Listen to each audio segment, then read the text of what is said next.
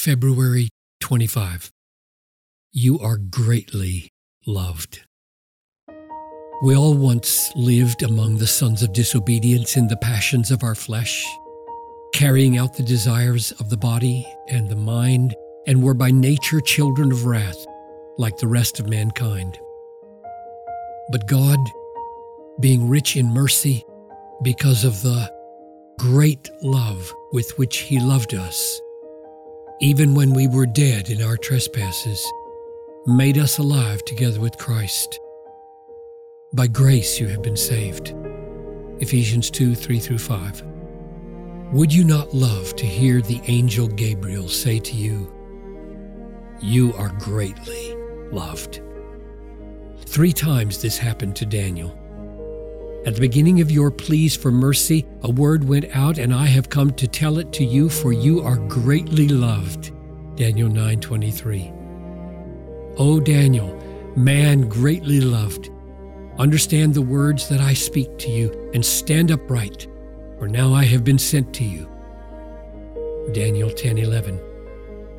And he said, O man, greatly loved, fear not, peace be with you. Be strong and of good courage. Daniel 10 19. I admit that each year when I read through the Bible and come to these verses, I want to take them and apply them to myself. I want to hear God saying to me, You are greatly loved. In fact, I do hear this, and you can hear it too. If you have faith in Jesus, God Himself says to you in His Word, which is more sure than an angel of God speaking, You are greatly loved. There it stands in Ephesians 2 3 through 5 and 8.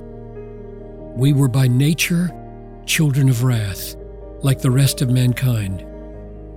But God, being rich in mercy, because of the great love with which He loved us, even when we were dead in our trespasses, made us alive together with Christ. For by grace you have been saved through faith. This is the only place where Paul uses this wonderful phrase, great love, and it is better than an angel's voice. If you have seen Jesus as true and received him as your supreme treasure, that is, if you are alive, you are greatly loved.